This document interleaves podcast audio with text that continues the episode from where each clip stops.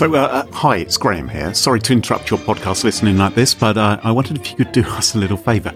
I haven't told Carole I'm going to do this, and frankly, I'm not sure she's going to find out. Let's maybe keep it that way, shall we? Uh, I don't think she listens to the podcast, so she won't hear that I've tacked this on to the beginning.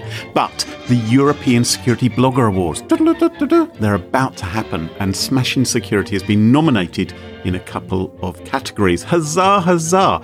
You can vote in the awards for your favourite security blogs and security podcasts, hint, hint but you've only got a few days before the voting closes. So do it today. Do it now. Hit pause. Oh, not before I've told you the URL. It's smashingsecurity.com slash vote. That will redirect you through magic to the voting form. And, well, hey, made the best podcast co-hosted for the last six or so years by a Brit and a Canadian win. Um, yeah, over to you. Smashingsecurity.com slash vote. Thank you very much. We love you all, uh, at least the people who vote for us. Uh, but for now, back to your normal service. And uh, sorry about this interruption.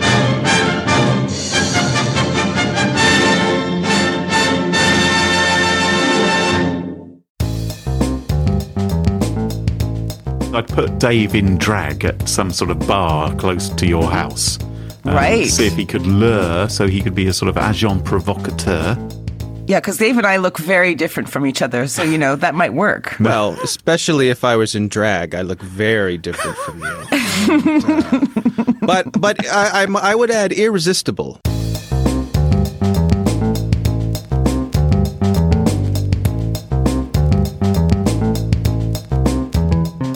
Smashing Security, Episode 282 Raising Money Through Ransomware, China's Mega Leak, and Hackers for Hire, with Carole Theriault and Graham Cluley. Hello, hello, and welcome to Smashing Security, episode 282. My name's Graham Cluley. And I'm Carole Theriault. And this week on the show, Carole, we are joined by. Cyberwire's David Bittner. Hello, nice to be back. Thank you for inviting me. Always fun to join you. So the Yeah. pleasure is mine. Exactly. We're so glad to have you here. It's an honor and a privilege. Um, how about we thank this week's sponsor, Bitwarden? It's, it's support that helps us give you this show for free. Now, coming up in today's show, Graham, what do you got? I'm going to be explaining how to make money from a ransomware infection. Okay, great. what about you, Dave? I've got the story of upward of a billion records being released on the dark web. Oh, God, it's going to be a fun show. And I'm delving into the murky world of digital mercenaries. All this and much more coming up on this episode of Smashing Security. Now, chums, chums, I want you to cast your mind back to Christmas 2019, those innocent, heady days. The snow is falling, the bells are jingle jangling. Yes. It's before hmm. lockdown. There was some sort of news about bad things going on in China, but we thought, that's a long way away from us. It's never going to reach us. Well, you is it?" did. You thought that. you thought that, Yeah, right. despite me uh, telling you repeatedly. Yes, we have that on record, I think, as well. And um, when you when when you think about Christmas, you, I don't know about you, but I sort of think of a European Christmas markets going around, having a little tangerine with a candle sticking out the top, the smell of cinnamon. Mulled wine. Yeah. Yes, Santa hats. It's a wonderful thing. Maybe you'd go somewhere like Maastricht in the Netherlands. Would you enjoy that? Ever been to Maastricht? No. No, nor me. Can't say I've had the pleasure. I'm sure it's lovely. And on the 23rd of December 2019, the University of Maastricht was hit by a ransomware attack. The buggers had waited until just before Christmas before unleashing their attack. The Clop ransomware. I love that Clop. I do, I do. there is something about me which quite likes the Clop ransomware purely from its name. Whereas you get some ransomware which has really sort of macho names, you know, sort of dark this or black matter and all those sort of things. I think something which sounds a little bit like uh, you dropping off kids at the swimming pool. Uh, sound of a clop, I think is is is rather good. But of course, it's not that pleasant. It's not as pleasurable as what I'm describing because the Clop ransomware was deployed to 267 Windows servers at Maastricht University and encrypted all their files and demanded a ransom be paid for their recovery. So same old, same old so far. Yep. Same old, mm-hmm. same mm-hmm. old. Well, there's no such thing as a good time for an organisation to be hit by a cyber attack, and the Crimbo holidays pose a particular challenge. Many staff had to change their plans. They decided to come in rather than hang out with their families over the Christmas season. We have- Actually, we have, to remember. Yeah, I was just going to say we have Yeah. to remember that we've all gone through that now. But back in 2019, this was a brand new thing. You would have felt very put upon the fact that you wouldn't be able to leave and go see your family, wouldn't you? Well, I think some people, if you've been, if you've got the prospect of being trapped with your family between Christmas and New Year, they'd actually, oh, problem in the office? Yeah. Oh dear. Oh dear. What a shame. Yes, I'll definitely come in. I, I'm very keen. Line me up, triple pay. I'm there. Yeah. Mm-hmm. So, as many as 200 employees, apparently, from University of Maastricht, they came in. They didn't spend their Christmas holidays snoozing on the sofa watching movie repeats. They worked instead. And everyone was pulling together to try to get ready for the return of 19,000 students who were due to show up at the university on the 6th of January. I wonder if their bosses gave them like a you know roast dinner in a can or Christmas dinner in a can or something just to help them celebrate a little bit. I'm sure they would have done. They would have come round with a trolley, wouldn't they, and handed out something. A tray of of uh, processed meats and cheeses and crackers. Yeah, it would. Be, I'm sure they would have done that. Now, the obvious question arose: Should the university pay the ransom or not? And they concluded that they should. They said our decision. Ah. Well, well, they said their decision was entirely focused on the interests of the students, the staff, and the institution. They said, obviously, we don't like paying the bad guys, but students will suffer. You know, they, they had little idea as to how students were going to suffer just a few months later because of the pandemic. But they thought students are going to suffer. We're not going to be able to educate them easily. With all this ransomware around, it's locked up our servers. So we're going to pay the money. That- We hmm. should clarify though, when you say like, you know, they obviously encrypted their files, they also hmm. had access to their files, presumably as well, right? Because That's they right. encrypted them. So all that information in there, do you know if it was PII stuff? I don't know. I don't know. It certainly locked up the computers. I don't know how much was exfiltrated, if anything, or whether Right. that was part of the plan. Well, but And back in 2019, were they doing the double extortion yet? I'm, I'm trying to remember when that kicked in, right? Were they threatening to put the information out there in public or have we not crossed that path or crossed that threshold yet?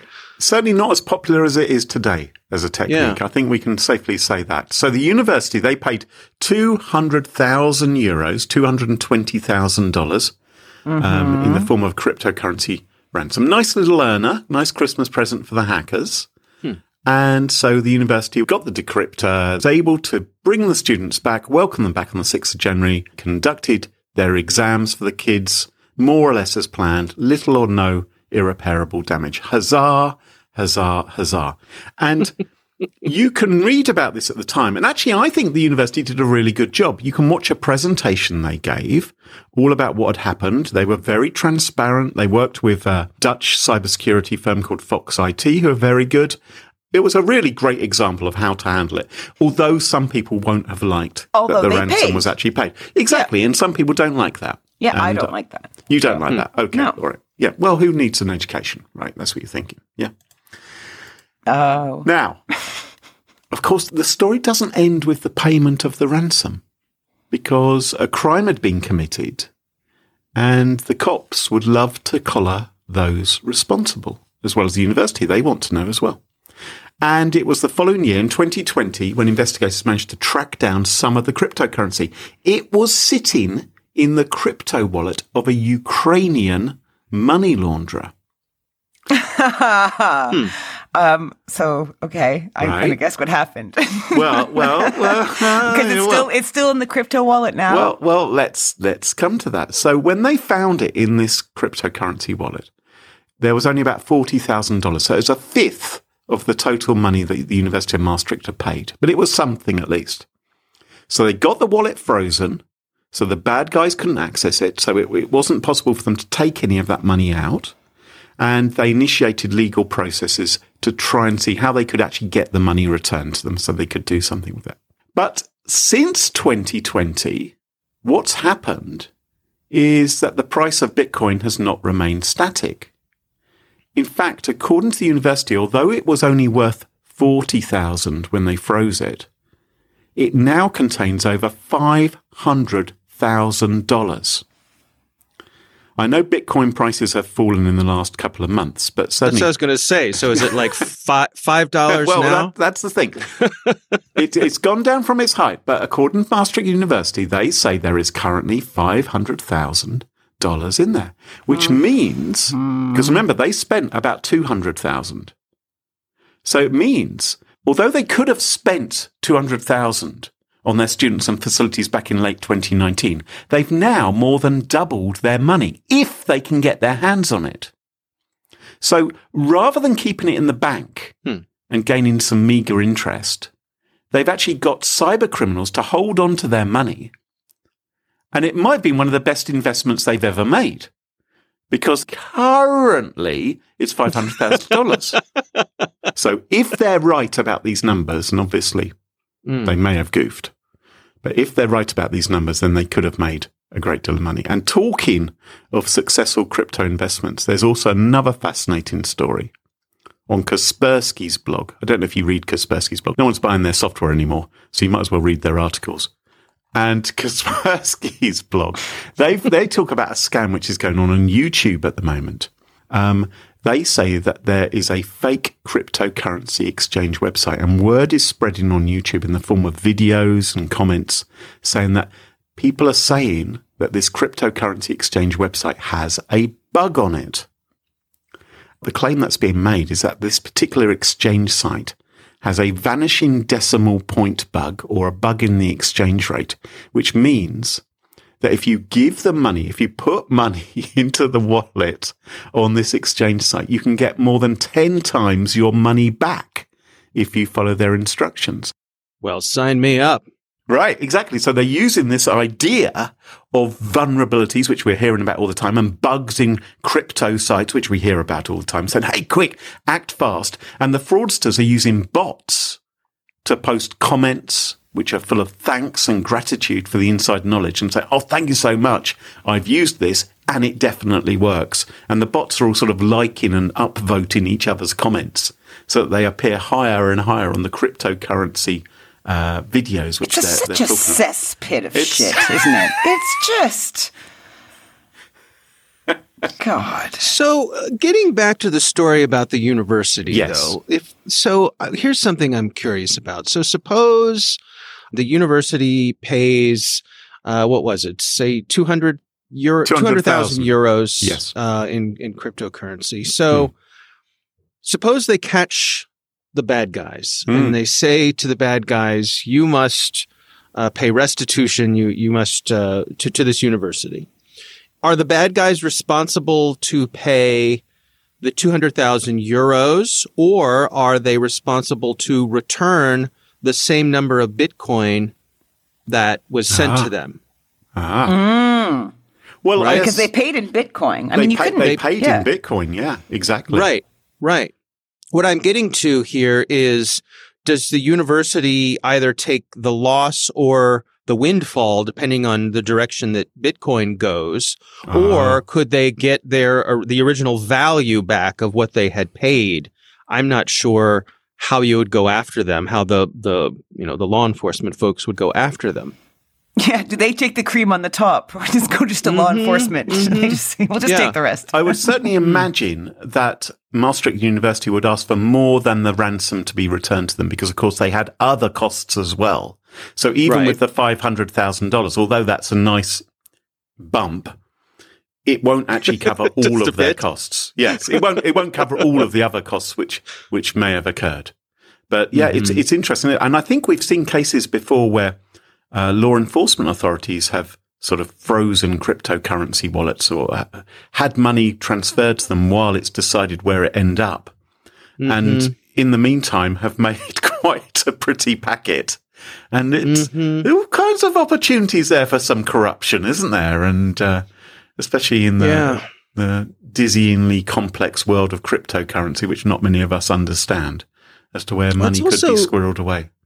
It's fascinating to me how one of the selling points that the, the fans of cryptocurrency will will claim is how it is out of reach of regulation and you know eh, it, it operates in its own little world. And that seems to be true right up until the moment when it's not right? And, and Exactly. law enforcement can as you say in your story here they are able to freeze it uh, and so, how are they able to do that? I, I think at the outset, that's probably something that uh, the folks who came up with a lot of these cryptocurrencies thought they were out of reach of law enforcement, and that was one of the benefits. But that's proven to not be true. And, and we've seen cases like Colonial Pipeline where you know money was stopped from getting to the bad guys, Mm-hmm. and and of course I, I don't know if you're aware of this, but uh, criminals aren't entirely trustworthy. So it may be that if more than one person is involved in a particular criminal activity, um, they may choose to uh, blab a little bit, mightn't they, to Or, the I don't know. authorities sometimes? And Yeah, not release your data. you just can't get an honest criminal these days. You know, you can't trust them. There is no honor among thieves these days. yeah, yeah, it's true. Dave, what story have you got for us this week? So over the weekend, uh, the folks at uh, security company Binance uh, they posted on Twitter that their threat intelligence had detected a billion resident records for sale on the dark web. Uh, they're saying it was likely due to a bug in an Elasticsearch deployment by a government agency. So these are records of citizens in China. Oh my goodness. hmm And uh, it includes names, addresses, their national ID, mobile, uh, but very interesting police and medical records. So a lot of personal information. This could be one of the biggest um breaches in history. Um, although interesting that I, it's, and I'm curious what what your take on this, uh, the two of you, because do we consider this to be a breach if it is the result of a misconfiguration? Is they're saying that someone messed up doing this Elasticsearch database deployment and left things available online. If someone stumbles across that, is that a breach? Is this a dis- distinction without a difference? What do you think? I, I think it is a breach, but I think you have to assume that there's been a failure of security and the mm-hmm. privacy of that data has been breached in some way. It's Yeah. no longer it's no longer confidential. Over a billion, you said. hmm Over a billion records. I mean, China has about what is it? It's about one and a half billion people, I think, live in China. Yep. It's it's Yep. it's an astonishing number, really, isn't it? It is. It's hard to imagine. And uh, they're saying that this is most likely from the Shanghai National Police. Um, and uh, you too can purchase this data for t- about $200,000 on the dark web. Um, What's So- interesting about this for me is I know that China has a really good method for um, getting all the information pieces from all the different governments and agencies Yeah. that run into one big pot, right? mhm. So that you have, then that's why this is quite interesting. Because you have all the medical records, the police information, the mobile, the national ID. You have everything about a person. In a way, it's the communist ideal, though, isn't it? It should be that everyone gets treated exactly the same. So if one person's going to get breached, why not breach every single person in the country? You know, it'd be unfair if only some people got that benefit. Yeah. Now, the Wall Street Journal has done some follow up on this story. They've actually spot checked a few of the names by calling some of the people whose phone numbers appear in the uh, the records that are available, and uh, they check out. So at least the people that they've called, it seems to be authentic. Um, I don't know. I don't know what you do with this. I mean, it would a billion records. How do you even come at that? And I was just thinking in my head, what you do is the government buys it back, right? But then Hmm. I come back to John Graham's story where I said you should never pay. damn you! Damn you! it's a You're thinking the government should buy it with a little bit in the contract saying you agree not to sell it to anybody else. Yes! Because I can see, I can see how this could be weaponized. I mean, uh, okay, you may not want to target a billion people, but if there are particular individuals in China you wanted to target, if you know their name and address, well, now you know their mobile number as well, and so you could Right. Target some spyware against them, for instance. No, but also you could also probably go through it and go look for the word cancer in the medical records, target them with one attack. venereal disease. Sorry. Sorry, Dave. Why are you, why are you mentioning that? Sorry, it's my Tourette's. Uh,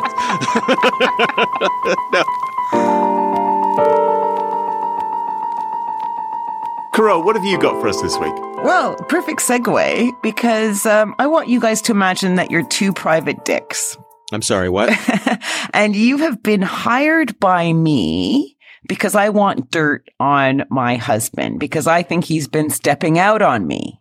Mm. But when I ask, you know, he's blank faced and reassuring. So, so as private detectives, what tactics might you employ to find out whether he's, uh, Hang on. First of all, can I just establish which one of us is the cool, handsome one and which one of us is the bumbling oaf? that'll all come out in the wash. That'll all come out in the okay, wash. all right, yeah. okay. So, I'm thinking Cagney and Lacey or Dempsey and Makepeace or something like that is the yeah. scenario I'm Mhm, thinking. mhm. Okay, so what tactics are we going to use to uh, to spy on your partner? Yeah, because I want, you know, I want to find out whether he's mashing his face up against someone else's chest or something, Ooh. right? So, so, so As I want to know. Yeah, right. Yeah. Well, first Okay. thing I'd do is I'd put Dave in drag at some sort of bar close to your Mhm. house. Um, Right. See if he could lure, so he could be a sort of agent provocateur. Yeah, because Dave and I look very different from each other, so you know that might work. Well, especially if I was in drag, I look very different from you. And, uh, but but I, I'm, I would add irresistible. So it would be a good honeypot there to try to to, to catch him for sure. We could we could um, hack into his email or his social media. We could plant a Ah. tracking device on his car, I- maybe. Yes, that's what I was going to say. The the the real the sexy one these days is stick an Apple AirTag on him. Right. Okay, so you Mhm. guys would definitely consider hacking him to find out. Yeah. Yeah. You okay. would. Yeah. So, so you might look for a hacker for hire, for example. hmm Mm-hmm. mm-hmm. Interesting, because that's what we're going to talk about. Because Reuters issued last week a long form investigative piece all about hackers for hire or digital mercenaries. Because they got their mitts on a treasure trove of more than 80,000 emails sent by an Indian hacker for hire company. Uh, over a seven year period, these emails were sent. And Reuters and a few security companies, including Google and Amazon, combed through these emails to come up with a Ah. few interesting little tidbits. Hmm. Before we get in, like, so who are these hacker for hire folks, right? One key characteristic is that they're people, obviously, who are experts in compromising accounts in order to exfiltrate data. Mm-hmm. And they do this as a service for someone else, a bit like you bring your car to the mechanic when something is awry, right? Because, you know, your mechanic is an expert in this stuff and he's Mhm. experienced. So same goes for hackers for hire. Why, you know, why let lack of skill stop you from hacking somebody? Why let that happen, stop you? Mm. And of course, there's different types of hackers, right? So you have individuals and organizations. Like, so some are openly marketing their services to anyone who pays up. And I don't know how that exists. Is it because we just don't know where they are? But, you know, they can go out and go, hot, come to us. We, you know, come, we'll, we'll do it for whatever, hundred bucks and we'll hack your whoever's account that you want us to. We don't care. Yeah, I would think it would have to be that way because otherwise you're going to, well, certainly here in the States, you're going to run afoul of the Computer Fraud and Abuse Act. Mm. Right. But, uh, you know, is anyone even looking at these things? I wonder because there's so many of them. Mm-hmm. And of course, you have others that stay totally under the radar and they only sell their services to limited audiences. Hmm. And according to the report, there's a crazy hacker for hire structures. So they work with third parties, generally private investigation services, Yeah. you know, uh, which Yeah. act as a proxy between the customer and the threat actor. The supply chain gives you less and less privy knowledge, right? So you can kind of just go, I don't know. I don't know where that came from. Oh, yeah. You'll have to ask Bob, and Bob will go, I don't know. You'll have to ask Rick, Mm. and it just goes down the line. Mm-hmm. So who's typically uh, targeted? So the short answer is, you know, anybody can be targeted because some fee structures are very affordable. So this is where a disgruntled spouse, right, or a family member might want to dig into someone's messages to see what they've been up to. And Hmm. more common targets for this type of thing for hackers for hire are political activists, journalists, human Hmm. rights activists, and what they dubbed as high risk users around the world. This is from Tech Target. So it's an interesting word. High risk users is the word they used. Uh, would that be celebrities? Would a celebrity be a high risk user? I guess these people tend to be disruptive to a particular uh, geography or people, or they're Hmm. disruptive because they're telling the truth. Whistleblowers could probably be in there as Yeah. well. Whistleblowers, you can imagine political activists. I mean, obviously, we have seen celebrities hacked in the past, sometimes by newspapers Yeah. to try and get scoops. Mm-hmm. Yeah. And of course, there's also, you know, corporate espionage and, you know, industrial secrets. Now, thanks to this lengthy investigation headed up by Reuters, it turns out that lawyers and attorneys are now at significant risk because hackers are hired to target them ahead of anticipated lawsuits or during litigation. Oh, Yeah. So they give a number of examples, right? So basically, some around like two enemy companies bickering about who has the rights to sell here or do X or Mm. whatever, or to prove that someone has been colluding with another person or another company or an- another entity and that's illegal. Or you may want to get a jump on what the other party is going to present in court. And you know, basically just as this, why not hire a lawyer that hires a private investigation firm that hires a hacker to get the information for you? And then lo and behold, just before you're about to go to court, maybe the data miraculously surfaces on the digisphere, right? Like you were just saying your in your story, Dave, where this data is now available for 200 grand. Mhm. Digisphere. And this rejigs the whole court case. And what's interesting about this is so so the, the- you know you may suspect the other side is responsible for the, the leak but you can't prove it Mm. so anyway very interesting and, and they also say how do they attack their targets and this is just an, a very good reminder for all of us because basically it's email phishing and email phishing Yeah. and email phishing It Hmm. is all about email box compromise and data exfiltration and so that doesn't mean that means they don't need malware. They just need social engineering tricks. Mhm. And that's where this whole treasure trove of emails got so interesting because Reuters shared some of the contents. So do you want to guess at some of the typical subject lines that you might see here? Mm. Uh, package delivery. yeah, yeah, there's that. there's also you've been successfully subscribed to YouPorn, which Ah. so Fantastic. Yep. hmm Sexy videos. Yes, Hollywood's Scarlett Johansson latest leaked sex scandal. Mm. hmm So yeah, please find attached the relevant documents. Oh, I'm seeing one here. It says time traveling is possible. American scientists simulate time travel with photons. That would totally that would totally get me. I would open that. yes, of course. Who wouldn't? But they also saw loads targeting law firms, right? So they are in, in legal eagles. So it's like Forbes issues top powerful lawyers US or lawyers uh, who lead by example. Wall Street Journal asking about logistics solutions in law practice. So it's like almost Hmm. like, hey, you have a press inquiry. I'm curious, Graham, as a, a, a cybersecurity person of some note, does it happen to you uh, quite often or, or occasionally that people come to you and say, "Oh, Graham, could you help me get into my spouse's phone?" Or, "Oh, I've lost, I've, we've lost our password." Or do people reach out to you for that kind of service? Several times a week. Yeah. Okay. If I could make some money by referring them to this hacking company in India, if I could make earn some commission, that'd be terrific. but yes, Do you know, Graham? That's how we became friends, you know.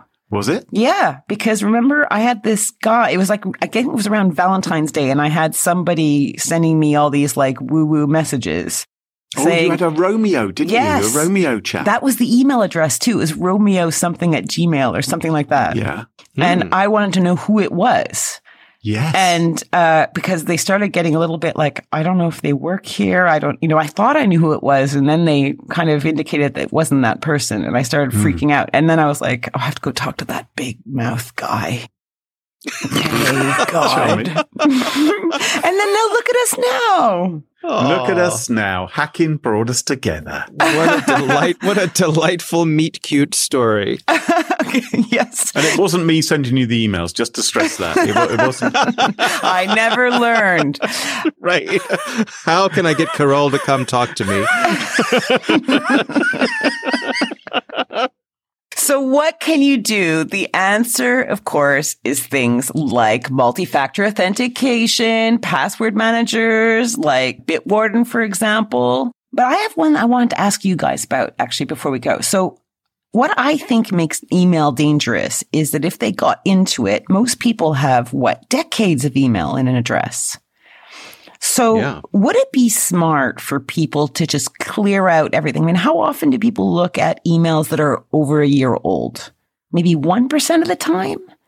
Well, I certainly know some of the tabloid newspapers in the UK were very keen to delete some of their old emails um, because there might have been evidence that they'd been hiring hacking companies, so and private investigators. I just wonder whether people should think about exporting those messages if they don't want to, you know, press the delete forever button. They could just put them on a local hard drive and only access them, you know, in a different way and just Yeah. have a much smaller amount of uh, emails, you know, a smaller treasure trove. If you're if you're going to do it, do it in coordination with your IT department because there might be rules and regulations regarding keeping some past messages and things. But it's so easy to be a digital pack rat these days because data storage Hmm. is practically free. uh, Certainly when it comes to your email and if you have like a Google Drive or something like that, it's so cheap that there's really no bad, there's no downside to just hanging on to things. Except for exactly what you're saying here, Carole, that it can come back to bite you. So I think the idea of going through quarterly or a couple times a year or even once a year, just pick a date and clear everything out, put it somewhere where it's not available online. So it's still there if you need it, but Yeah. it's not just sitting there in that massive database that is your email account. exactly. Cause you may be smart now about security, but were you 10 years ago when you were using email? Just Right. saying. Mm-hmm. Um, but anyway, good story. It's nice to see the other side. And, uh, or not nice to see it the other side. So be wary out there. It's all about phishing emails. what, what's going on with my brain today? Now, you all know that we are big fans of password managers at Smashing Security because it's an important tool for generating and saving secure credentials for every online account. Bitwarden makes it easy to stay secure and for businesses to share logins with team members and departments. Bitwarden is transparent and secure using end to end and zero knowledge encryption with source code that can be scrutinized. Now you can go to bitwarden.com slash smashing and try it for free across devices as an individual user, or you can start a free trial of a Teams enterprise plan. And the thing I like about this, a good password manager is robust and cost effective, as it can radically improve your chances of staying safe online, all without requiring super high tech expertise. Go to bitwarden.com slash smashing. Start your free password manager trial today. And welcome back. And you join us at our favourite part of the show, the part of the show that we like to call Pick of the Week. Pick of the week. Pick of the week. Pick of the Week is the part of the show where everyone chooses something like could be a funny story, a book that they've read, a TV show, a movie, a record, a podcast, a website, or an app. Whatever they wish. It doesn't have to be security related necessarily. Better not be. Better not be. well, in stereo, my pick of the week this week is not security related. Carole, you're a fan of The Cat, Le Chat.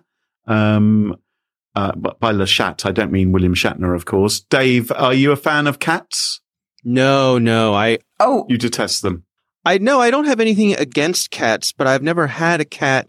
Uh, I would say I Oh, don't. You would. I don't have cat. enough. No, I would not. I don't have enough self confidence to be a cat owner. I, I really, I need the unconditional love of a dog. I, Oh, I, okay. just, I Okay. could not face the coming home from a day of work and facing the total indifference of a cat versus the adoration that comes from a dog. Yes. I'm Yes. a dog person. Yeah. Yeah. If you're married, you're already used to the utter indifference when you come back from work. You don't need a cat as well. Do you? Wow. Certainly. Well, hmm. Sorry, am I just speaking personally here? Um, I'm so- just not going to comment on that. But uh, yep. Mm, I mm, my pick of the week this week is uh, the work of Franz Dieter Muafidin, who is Mhm. producing a collection of work uh, which has been described as giant cats disturbing civilization. So what Franz Dieter does on their Instagram account um, is they take pictures of people's cats and they then Photoshop them so the cats are huge into I don't know a Godzilla style scene in some sort of metropolis. So I'm looking right now at a cat which is sort of perched on its hind legs um, on a bridge, stopping waves and waves of traffic. Or you might see another one where it's climbed up the post office tower in London, an homage to the goodies in the 1970s, something like that. And Carole, as you're a cat lover, I thought you might quite like this. I know you don't have a cat at the moment. You're really scraping the barrel on. What do you mean I'm weeks. scraping the barrel? No, because if anyone out there, look, I know 50% of people in the universe either like cats or hate cats. But either way, they know people who do love cats.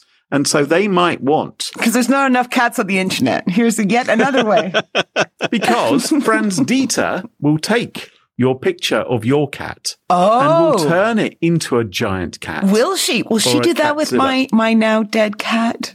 Yes. If I sent her a pretty picture, For about $10, they will. will you do, it, for me as my friend? Oh, What?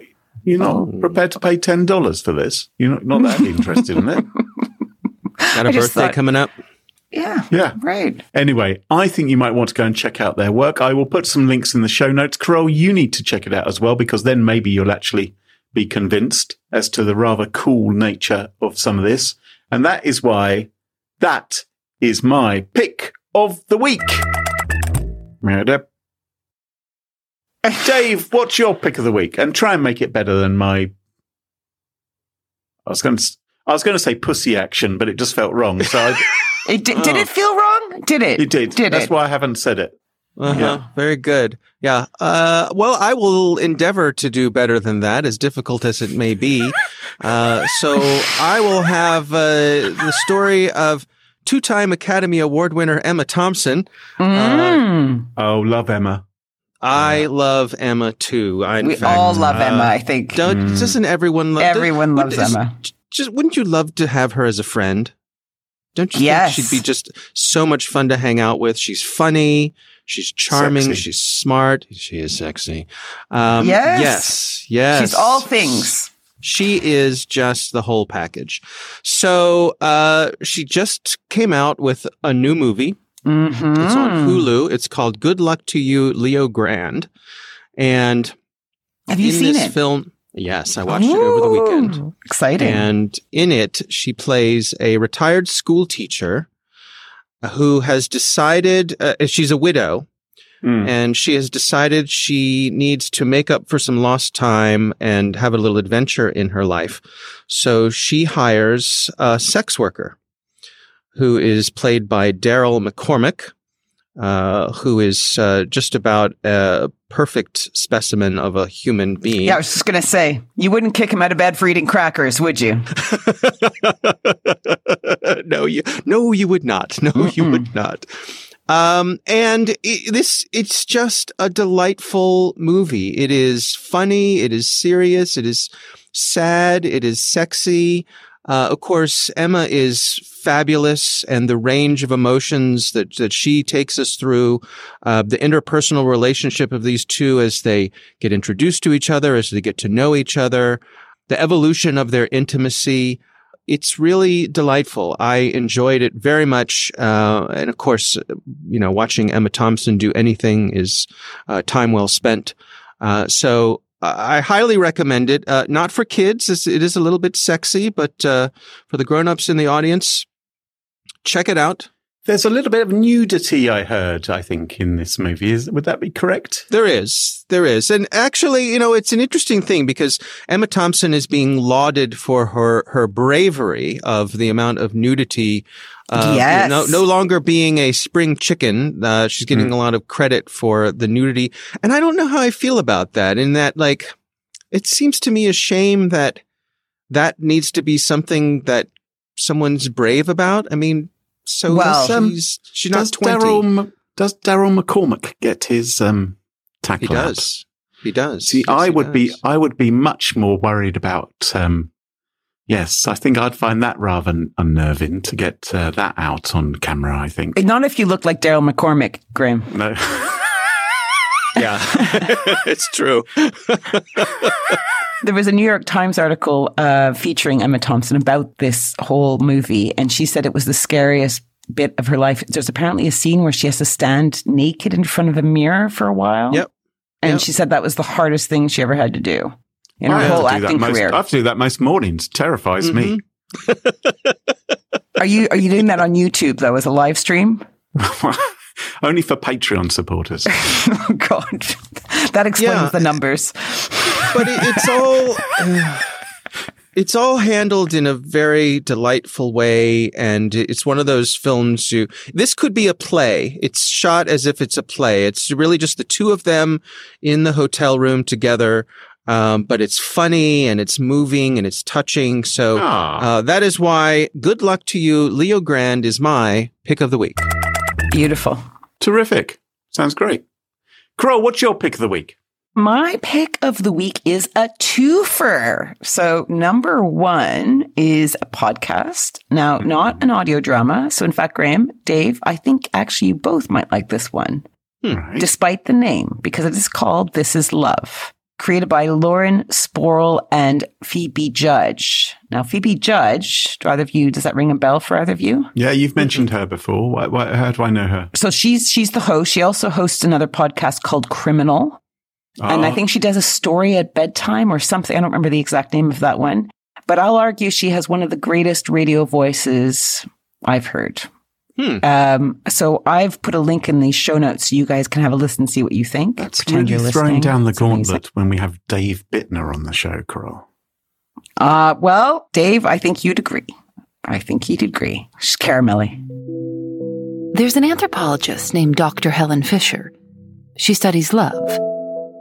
She's been at it for more than 40 years, Oh, and she says love is very simple. She said timing is important, proximity is important, Mm. mystery is important. Ooh. She tries to understand what it means to be in love. Oh my God. Asking Um, people so- things yes like, i could listen i could listen to that it's very nice yes. so, I mean, it's not it's not Emma Thompson standing in front of a mirror nice, but it is nice. It's not James Mason either. Wow. No, definitely not James Mason. Um, so, so this podcast, this is love. Okay. It's like a bunch of vignettes or stories and they're, uh, the, the stories are peppered with little interviews and they're all about like, I don't know, like, like communing. So it's not just lovers. There's of course stories of lovers, but there's also people that become friends or connecting with the world or family members.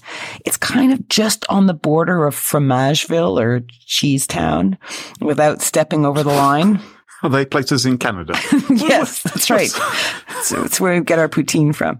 Um, And it's it's perfect for when you're maybe walking the dog or you need a little story before bedtime and you don't want your brain to go into a tailspin afterwards. So uh, so the podcast is called This Is Love and you can find it wherever you get your podcasts. It's great. But I said I was sneaking in another pick of the week. Well, on one of these episodes, yes. It's an episode called Cain's Jawbone. Does that ring a bell to either of you, that term? Oh, oh. Cain's jawbone. Yes. Don't look it bell, up, but I'm sure Graham. No, no, no. Oh, I can't remember. No, this does ring a bell. I think we've talked about this maybe before. Okay, detective book written in 1932. And its Hmm. big thing is that all the pages are out of order. And your Yes. job is to put the hundred pages in the right order and find out who the killer is or Yes. are. And if you do, you are to send the information to the publisher. And only three people are known to have solved it. Only three people could be asked. Gotta have a gimmick. It kind of fell out of publication or kind of favor, but it, it got revived Surprise.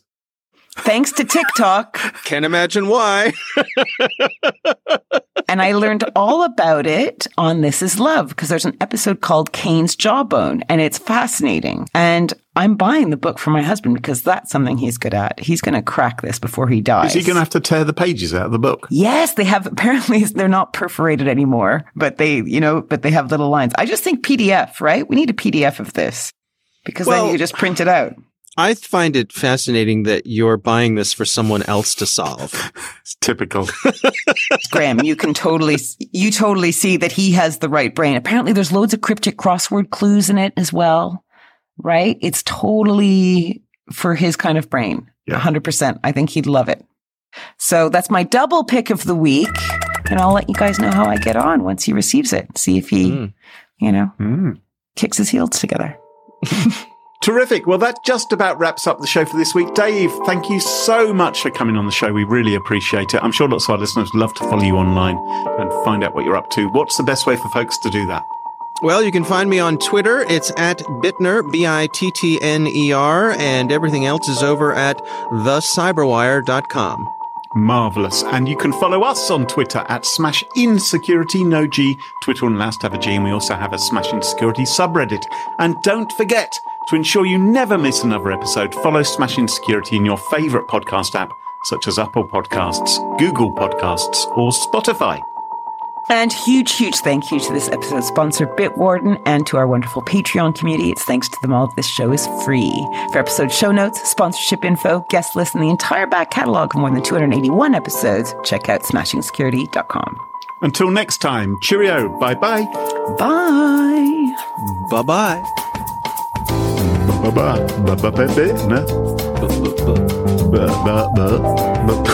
Bird, bird, bird. Bird is a word. Bird, bird, This is bird, what I normally bird. have to listen to, people. No.